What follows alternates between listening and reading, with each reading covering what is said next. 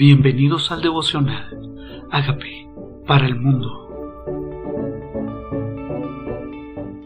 Hechos 23 desde el versículo 16. Mas el hijo de la hermana de Pablo, oyendo hablar de la celada, fue y entró en la fortaleza y dio aviso a Pablo. ¿Qué estamos entendiendo?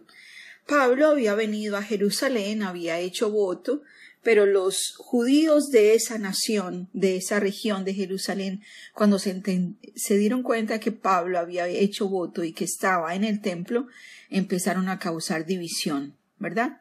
Pablo habló en frente del tribuno, en frente del centurión, contó que era ciudadano romano y le permitió hablar en lengua hebrea delante de todo el pueblo. Al hablar de la resurrección, hubo una gran división entre los que creen en la resurrección y los que no creen en la resurrección, porque los fariseos creen que hay resurrección y que el Espíritu de Dios habla y que también manda ángeles a que hablen, pero los saduceos no creen que existe resurrección. Al hablar de la resurrección hubo una gran contienda en medio del pueblo, una gran división, entonces el tribuno ordenó guardarlo en la fortaleza, aun más sabiendo que era ciudadano romano de nacimiento de Sicilia. Entonces, en este momento se enteran de que hay una confabulación y que hay cuarenta hombres que tienen un complot para que matar a Pablo y hablaron a los sacerdotes, a los principales, para que lo hicieran venir y le tenían preparada una celada. Hasta allí se acabó el versículo en el devocional de ayer. Ahora voy a partir del versículo 16, dice, mas el hijo de la hermana de Pablo, oyendo hablar de la celada, fue y entró en la fortaleza y dio aviso a Pablo. Pablo, llamando a uno de los centuriones, dijo Lleva a este joven ante el tribuno porque tiene cierto aviso que darle.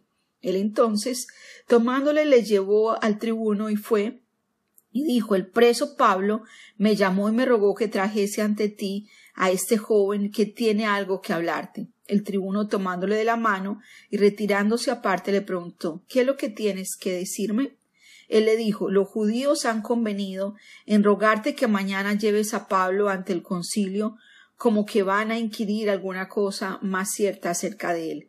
Pero tú no les creas, porque más de cuarenta hombres de ellos le acechan, los cuales se han conjurado bajo maldición a no comer ni beber hasta que hayan dado muerte, y ahora están listos esperando la promesa. Entonces el tribuno despidió al joven, mandándole que a nadie dijese lo que había dado aviso de esto. ¿Qué ha pasado? Me encanta como Dios en la agenda de él, cuando él dice que tiene mucho pueblo en esta ciudad, pues él es real con esto. Pone a un jovencito a escuchar de la celada y coincide ese jovencito con ser sobrino de, de Pablo. O sea, ¿cómo es posible que Dios permita que lo oscuro salga a la luz. Lo que está en tinieblas sale a la luz. Lo que nadie sabía, supuestamente, porque bajo juramento y conjuro lo tenía secretamente, Dios permite que este mensaje de querer dar muerte a, a Pablo llegara hasta el tribuno mismo. Porque Dios, que es el que hace que todo salga a la luz, hace que pase. Cuando nuestra vida está puesta en las manos de Dios, no importa si los enemigos tienen acechanzas en contra nuestra. Dios es bastante amoroso, Dios tiene escudo alrededor nuestro y hace posible que nuestra vida sea preservada, porque es en las manos de Dios que está nuestra vida. Dice, y llamando a dos centuriones, mandó que preparasen para la hora tercera de la noche doscientos soldados, setenta jinetes, doscientos lanceros para que fuesen hasta Cesarea, y que preparasen cabalgaduras en que poniendo a Pablo lo llevasen a salvo a Félix el gobernador. ¡Qué hermosura! Cuando la Biblia dice, haré hombres por ti, naciones por tu vida, aquí está Dios guardando con semejante grupo, semejante grupo de soldados, lanceros, jinetes, escuderos, para que lo lleven hasta Cesarea. Dios es escudo alrededor nuestro. No tenemos nada que temer, no tenemos que temer confabulación del enemigo, porque Dios, que es el que conoce todas las cosas, el que saca todas las cosas a luz, está preparando desde antemano la salida antes de que llegue el problema. Entonces, él hizo esto y escribió una carta con estos términos. ¿Sí?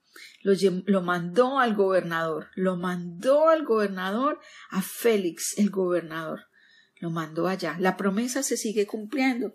Dios le había hablado a Pablo que lo iba a llevar a César y que lo iba a poner delante de reyes, delante de judíos y delante de su pueblo Israel, delante de gobernadores. Y ahí está el Señor en cumpliendo la promesa de hacer que el mensaje de Jesús a través de Pablo llegara ahora hasta el gobernador.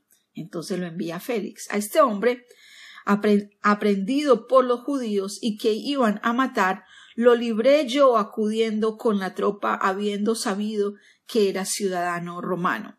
Esto es lo que le está escribiendo al gobernador. Y queriendo saber la causa por qué le acusaban, le llevé al concilio de ellos y hallé que le acusan por cuestiones de la ley de ellos, pero que ningún delito tenía digno de muerte o de prisión. Pero al ser avisado de acechanzas que los judíos habían tendido contra este hombre, al punto le he enviado a ti, intimando también a los acusadores que traten delante de ti lo que tengan contra él. Pásalo bien. Esta es la carta que le manda Félix el gobernador. Y los soldados tomando a Pablo, como se les ordenó, lo llevaron de noche a, Antipatris. Al día siguiente, dejando a los jinetes que fuesen con él, volvieron a la fortaleza. Cuando aquellos llegaron a Cesarea y dieron la carta al gobernador, presentaron también a Pablo delante de él. Y el gobernador, leído la carta, preguntó de qué provincia era, y habiendo entendido que era de Cilicia, le dijo te oiré cuando vengan tus acusadores, y mandó que le custodiasen en el pretorio de Herodes. Ahí está Dios metiendo su mano, ordenándolo todo.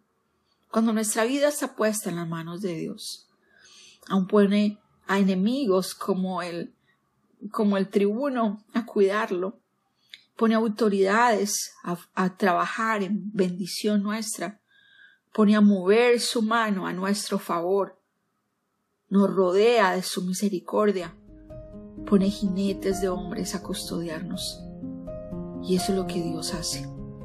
Y ahora el plan sigue cumpliéndose. Hablar delante del gobernador el mensaje de Jesús. ¿Cuál es el plan que Dios tiene contigo? Él dice que el que empezó en nosotros la buena obra, la perfeccionará hasta el día de Jesucristo. No importa que haya confabulado el enemigo, Dios cumplirá lo que te determinó hacer con tu vida. Y si no es el día de tu muerte, no importa cuántos enemigos tengas, si son más de 40 hombres que tienen voto, no importa si tienen permiso de autoridad religiosa, no importa cuán perfecto sea el plan, si Dios tiene otro plan contigo y no es este tu momento, no importa qué haya dicho el médico, no importa qué declaración se haya hecho acerca de tu vida, no importa qué decreto sobre tus finanzas, sobre tus hijos, sobre tu futuro, es lo que Dios ha determinado en nuestras vidas lo que se cumple, porque nosotros estamos puestos en las manos del Rey de Reyes, del Señor de Señores, del Dios Todopoderoso. Y el plan de Dios se cumplirá a través de nuestras vidas. Si tú no has rendido tu corazón a Dios y no le has entregado a Él el control de tu vida, ¿qué tal si le dices, Señor, yo te invito a que seas mi Señor? Te recibo como mi Salvador. Reconozco que soy pecador, pero tú moriste en la cruz por mis pecados. Yo te invito a que entres a mi vida como Señor y Salvador y hagas de mí esa persona sana y libre que tú quieres que yo sea. Gracias Señor Jesús por entrar a mi vida. Amén.